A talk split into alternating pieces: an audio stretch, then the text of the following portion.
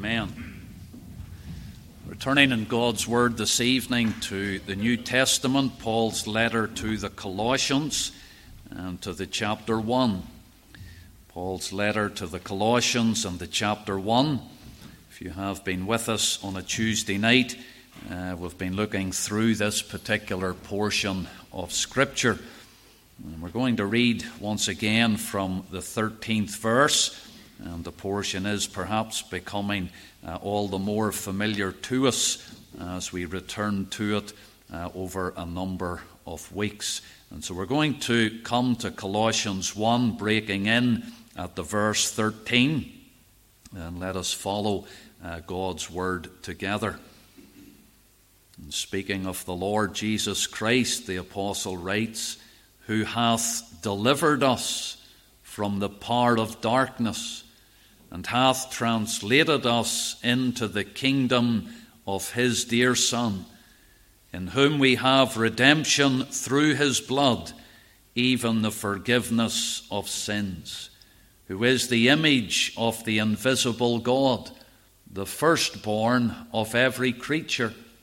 For by him were all things created that are in heaven and that are in earth, visible and invisible, whether they be thrones or dominions or principalities or powers. All things were created by him and for him. And he is before all things, and by him all things consist. And he is the head of the body, the church, who is the beginning, the firstborn from the dead, that in all things he might have the preeminence. For it pleased the Father that in him should all fullness dwell, and having made peace through the blood of his cross, by him to reconcile all things unto himself by him, I say, whether they be things in earth or things in heaven. Amen. We'll end the reading there at the 20th verse. May the Lord add his own blessing to this reading from his own precious and infallible word. I want tonight to center my thoughts around the words of verse 19. And in verse 19 we read, For it pleased the Father that in him should all fullness dwell. In him should all fullness dwell. And my thought this evening from this verse is the fullness of Christ.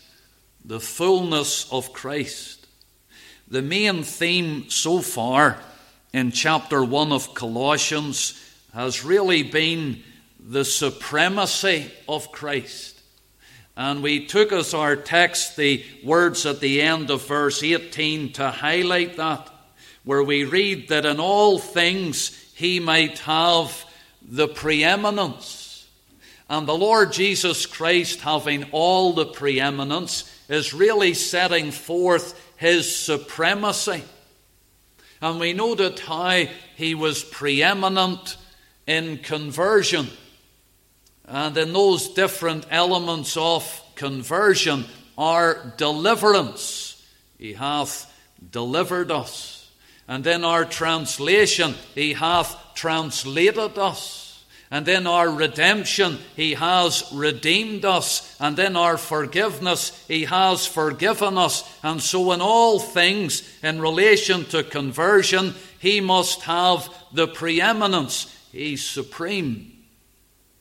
And then we drew attention as well to the preeminence of Christ in creation. That's noted in the verses as well that we have read together this evening. Verse 16, for example, for by him were all things created. By him. He's preeminent in creation. At the end of uh, the verse 17, by him all things consist. And so when it comes to creation, the Lord Jesus Christ again has all the preeminence. It's by Him, it's for Him, and it's by Him that all things consist. We finished last time by thinking about the preeminence of Christ in the church. And there you can see the illustration given uh, in the verse 18. And he is the head of the body, the church. The head of the body. And when you think about the physical body and the head of the physical body, well, it's the head that's in control. And all the members of the body must follow that direction from the head. And so when it comes to the church, the Lord Jesus Christ is the head of his church. And every saved soul, every blood bought, redeemed child of God becomes a member of that body, the church. And we should be taking our direction and our guidance from the one who is our head. So you can see clearly in these verses of Scripture the supremacy of Christ. He must have all the preeminence. But when it comes to verse 19, it's beginning to address here another theme in the first chapter. And it's moving from the supremacy of Christ to the sufficiency of Christ. The sufficiency of Christ. In verse 19, the apostle said, For it pleased the Father that in him should all fullness dwell. Now, that's an important verse of Scripture. There's a statement here in this 19th verse that is of huge importance when it comes to the person of the Lord Jesus Christ. And the statement is that in him should all fullness dwell. And we come there to see the all sufficiency of Christ. He is the all sufficient Saviour because in him dwelleth all the fullness. All the fullness is in him. That word fullness there it was actually a word that was used by the Gnostic teachers. That's those who were really a threat to the church at Colossae here. One of the reasons why the Apostle Paul is writing the letter in the first place. Those Gnostic teachers were coming in with heresy and with false teaching, and the Apostle Paul must address that. But the Apostle is using a word that they used concerning the Lord. The original language of the New Testament, it's the word pleroma, and it's translated in our text of Scripture, fullness. And when the Gnostic used that word, they were speaking about the hidden God. They were speaking about the one who was of absolute perfection. The Apostle Paul takes that term and he applies it to the Lord Jesus Christ. And he says, He is the pleroma. He is the one who is of absolute perfection. And he is showing here the sufficiency of the Saviour. And when you follow Paul's line of teaching here, you can see that he is stating categorically the absolute perfection of the Lord Jesus Christ. And therefore, in everything that we would ever require, we find it in the Saviour, because in Him is all the fullness. That fullness is in Christ. And that's the fullness that I want us to think about for a moment or two before we come to our season of prayer. What does that fullness of Christ speak to us about tonight? Well, firstly, it speaks to us about the perfection of Christ. The perfection of Christ's fullness. Two words there that appear in verse 19, and it's the words all fullness. All fullness. And so when it comes to the Lord Jesus Christ, it says, For it pleased the Father that in him should all fullness dwell. And the word all there is all inclusive. All inclusive. And the word fullness there, as we have already indicated, is a reference to the absolute perfection of God. It's a reference to the attributes of the Lord, to the character of the Lord. It's speaking here about the fullness that is in the Lord Jesus Christ, and therefore it's all fullness. And we could say tonight it's an infinite fullness, it's perfection, whereby there is no deficiency whatsoever. All fullness is in Him. What a wealth of grace! What a wealth of glory! that which is inexhaustible that we could never fully fathom, it is there found in the Lord Jesus Christ, this fullness. And notice the expression of that fullness from verse 19. Paul writes, For it pleased the Father. Pleased the Father. God the Father is pleased with the fullness of His Son It pleased the Father. Twice over from heaven, God the Father would say how he was pleased with his Son.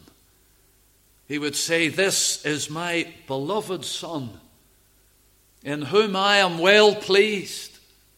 And here we're reading the words of the apostle that it pleased the Father that in him should all fullness dwell. And you go back up a little bit in this passage in Colossians chapter 1.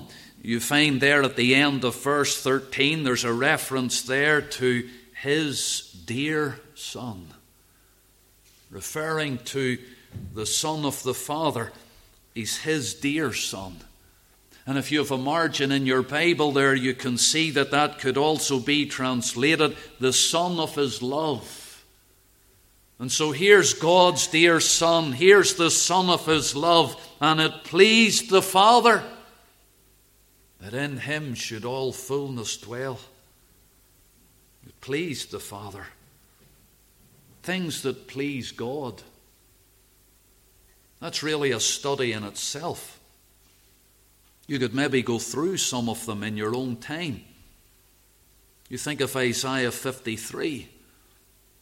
We read there it pleased God to bruise him. That's hard for us to take in.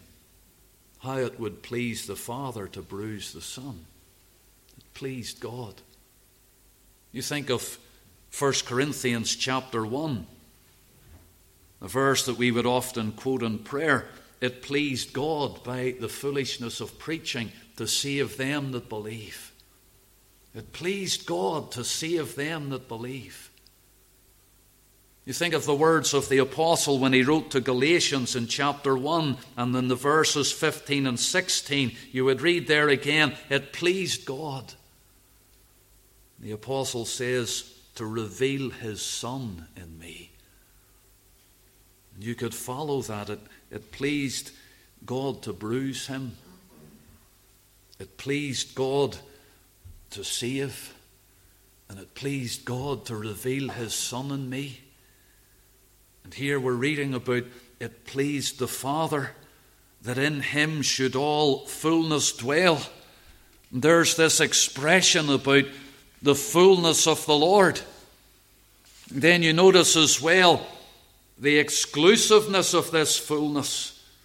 It says, For it pleased the Father that in Him and I'm emphasizing those words in Him, as in it's in Him alone that this fullness dwells, not in any other. This fullness is not found in an angel. This fullness is not found in the church. This fullness is not found in the saints. This fullness is not found in man. This fullness is found in Him, in the Lord Jesus Christ alone, no one else. The Lord Jesus exclusively is the all sufficient Saviour. And you notice the words that in Him should all fullness dwell. Dwells in Him. Word dwell means to abide. It is the thought of habitation. And it has the thought in the original language of that of permanence. And it is there in the Lord Jesus Christ permanently. Yesterday, today, and forever. No change. And here's the Lord Jesus Christ with this fullness. It pleased the Father that in him should all fullness dwell. There's the excellency of this fullness. We've drawn attention to those words already. All fullness, and we bring you back to them. And the word all is a word that the apostle is using here a number of times. If you look in verse 16, you find the word all, for by him were all things created. And you can see it there in verse 17. And he is before all things. There in the verse 18 as well. And he is the head of the body, the church, who is the beginning, the firstborn from the dead, that in all things he might have the preeminence. Verse 20 having made peace through the blood of his cross by him to reconcile all things unto himself. In verse 19, the word all, it's there again. And you can see how the apostle is using the word all when he's speaking about the Lord Jesus Christ. The excellencies of the Lord Jesus Christ. It's all fullness. And that fullness is enlarged upon when you come into chapter 2 and you cast your eye down to verse 9. And it's really a parallel verse here. And there's something of repetition in chapter 2 and the verse 9. And it says, For in him dwelleth all the fullness. And then here's where the apostle enlarges on it all the fullness of the Godhead. That's hard for us to, to take in and to comprehend that the fullness that's in the Lord Jesus Christ, it's the fullness of the Godhead. And without controversy, great is the mystery of godliness that God was manifest in the flesh. And in the Lord Jesus Christ, you have that full revelation of God to man. Because it's in Him and in Him alone dwelleth all the fullness of the Godhead. If you were to look back a little bit in your Bible to Ephesians and the chapter 4 and the verse 13. Ephesians 4 and the verse 13, till we all come in the unity of the faith and of the knowledge of the Son of God unto a perfect man, unto the measure of the stature of the fullness of Christ. You can see there the measure of the stature of the fullness of Christ, and we would say tonight it cannot be measured. The fullness of the Lord Jesus Christ is beyond measure, it's limitless, because it's the fullness of the Godhead. There's the excellencies of that fullness. But when you think of this truth as well, there's the embodiment of this fullness. Because when you glance there at chapter 2 and verse 9 again, there's a word at the end that I didn't quote. We read, For in him dwelleth all the fullness of the Godhead. And if there had have been a full stop there at the words Godhead, it would still be a tremendous truth a truth that we would have difficulty understanding and taking in that in Christ dwelleth all the fullness of the Godhead. All the perfections of God are there in Him. But the apostle goes further than that. And he adds the word bodily. Bodily.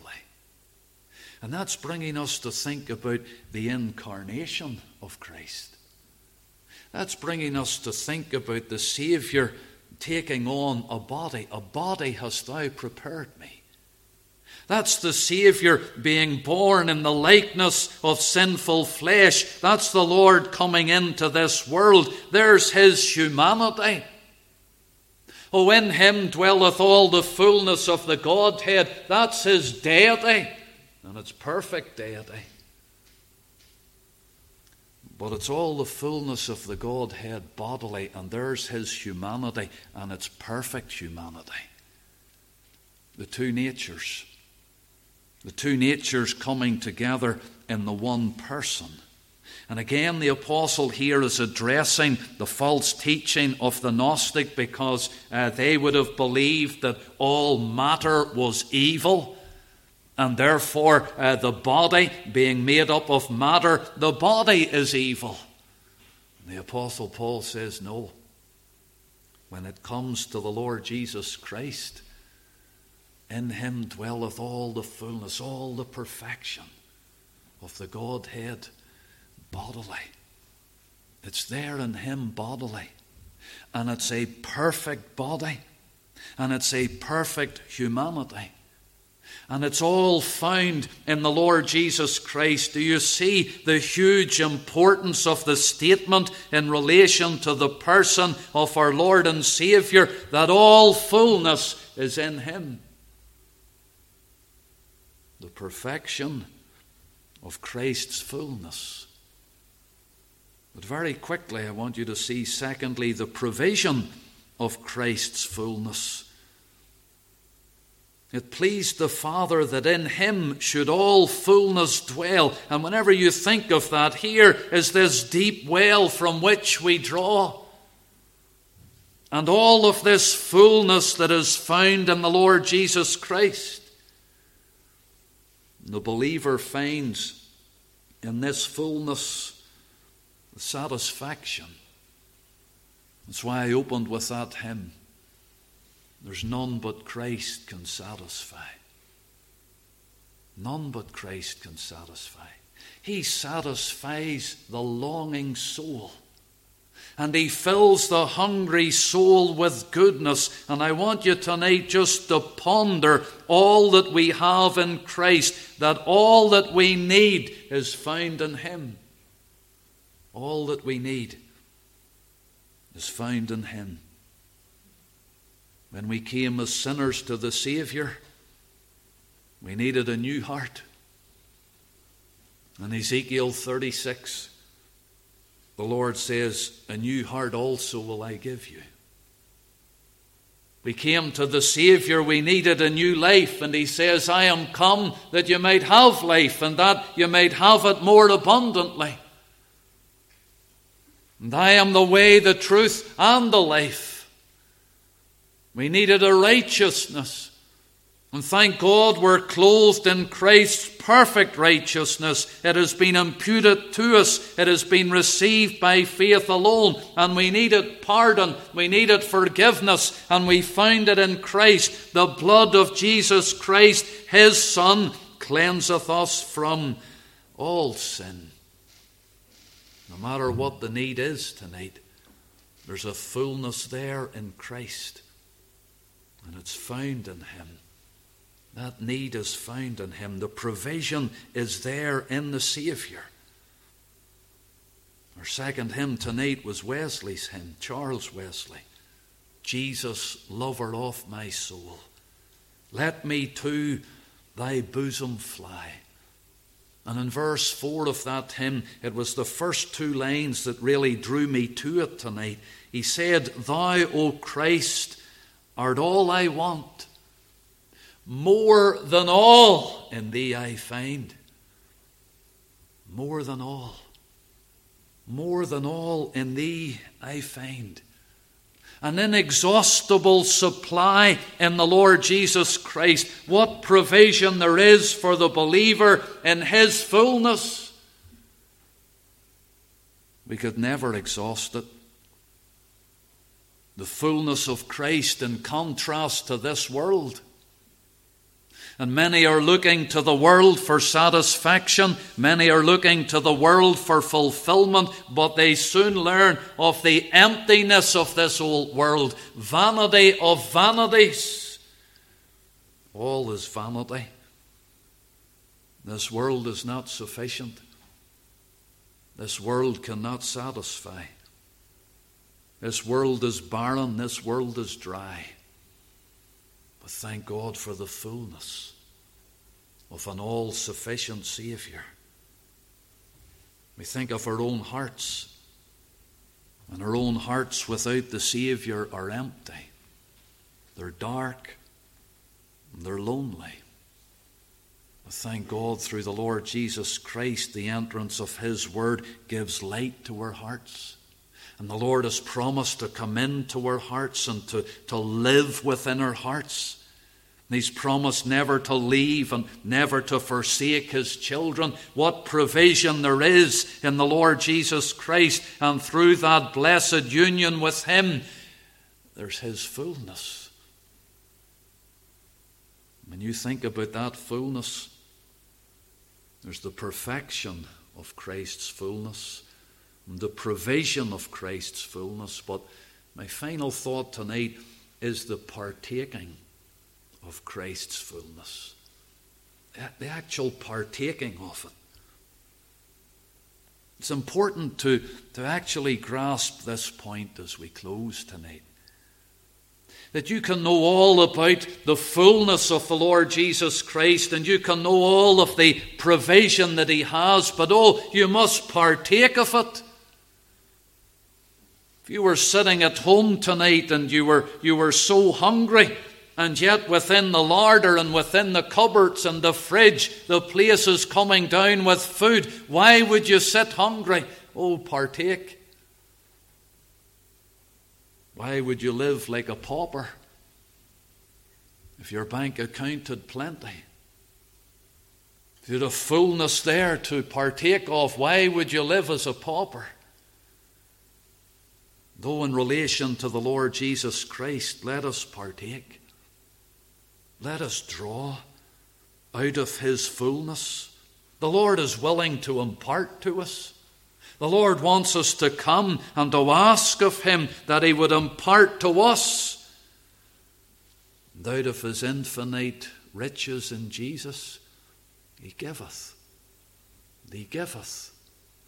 He giveth again. And we could never exhaust that supply, but oh, that we would come uh, to partake of the Lord. Over in John's Gospel, and in the chapter 1, the Apostle John actually refers to the fullness of the Lord Jesus Christ. And I'm sure you're familiar with the verse in John chapter 1 and the verse 14. And John writes, And the Word was made flesh and dwelt among us. And we beheld his glory, the glory as of the only begotten of the Father, full of grace and truth. That's the Lord Jesus Christ tonight. He's full of grace and truth. And if we want to be Christ like, then we should be full of grace and truth. And we need the Lord to impart that grace and that truth to us. And you can see the balance that there is there. He's full of grace and truth. You could be so full of grace, as it were, and of no truth. Or you could be so full of truth, but you've no grace. We wouldn't be Christ like if that were the case. But to be Christ like, we must have both grace and truth. And in John 1 and the verse 16, listen to these words. John says, And of his fullness of all we received, grace for grace. He says of the Saviour, He's full of grace and truth. And a verse later he says, And of His fullness we have received. Though that we might partake of that fullness of the Lord. We know that with Colossians, we've already drawn your attention to the fact that there are many similarities to the truths that Paul would have taught to the Ephesians as well, and there are many parallels that are there. And in Ephesians chapter 1, and the verses 22 and 23, He says, and hath put all things under his feet, and gave him to be the head over all things to the church, which is his body, the fullness of him that filleth all in all. And John was able to say, Of his fullness we have received. And now Paul, writing to the Ephesians, says, The fullness of him that filleth all in all. We're able to be filled with his fullness. We should be bubbling over with the fullness of the Lord Jesus Christ, to be a partaker. It's interesting with the Apostle Peter, and in 2 Peter chapter 1, and there in the verse 4, he says, Whereby are given unto us exceeding great and precious promises, that by these ye might be partakers of the divine nature. That's an expression that I often consider partakers of the divine nature. And I'm saying tonight that we need to be a partaker of Christ's fullness. And He's willing to impart it to us, and we can receive of His fullness, and we can be filled that He is our all in all. And we can be partakers of the divine nature and we can reflect something of the beauty of our Lord and Saviour Jesus Christ, His fullness. Be a partaker of that. Again in Ephesians, it's the chapter 3 and the verse 19. And Paul says, And to know the love of Christ which passeth knowledge, that ye might be filled with all the fullness of God. Where do we find the fullness of the Lord Jesus Christ? We find it in His love. The work that the Saviour accomplished there upon that centre tree, the Lord suffering, the Lord laying down His life, the Lord dying for us, there's His love manifested to us, and oh, we ought to dwell much upon the love of Christ. And when we know the love of Christ and it's a love which passeth knowledge. We might be filled with all the fullness of God, partaking of His fullness, those riches, those perfections that are in Christ. We wouldn't want to go through our Christian lives and, and to miss this fullness that is found in Christ. I read about a lady called Sylvia Bloom. She died back in 2016 in America. Sylvia Bloom, she worked for a law firm for many decades. And she was just a secretary.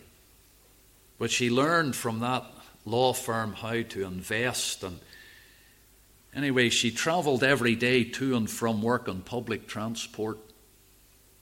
And she went home every evening to a very modest apartment which she shared with her husband. And when she died in 2016 at 96 years of age, they discovered something that she had a fortune of $9 million. Not one of her family even knew. Those who were so close to her were totally unaware of her wealth of her riches, of her fortune. They didn't discover it until she died. Oh, when we think of the wealth and the riches of our Lord and Saviour Jesus Christ, we wouldn't want to miss out on that. The Lord has revealed it to us in His Word, and we would want to be partakers of His fullness and of His riches. May the Lord bless these thoughts to our hearts this evening.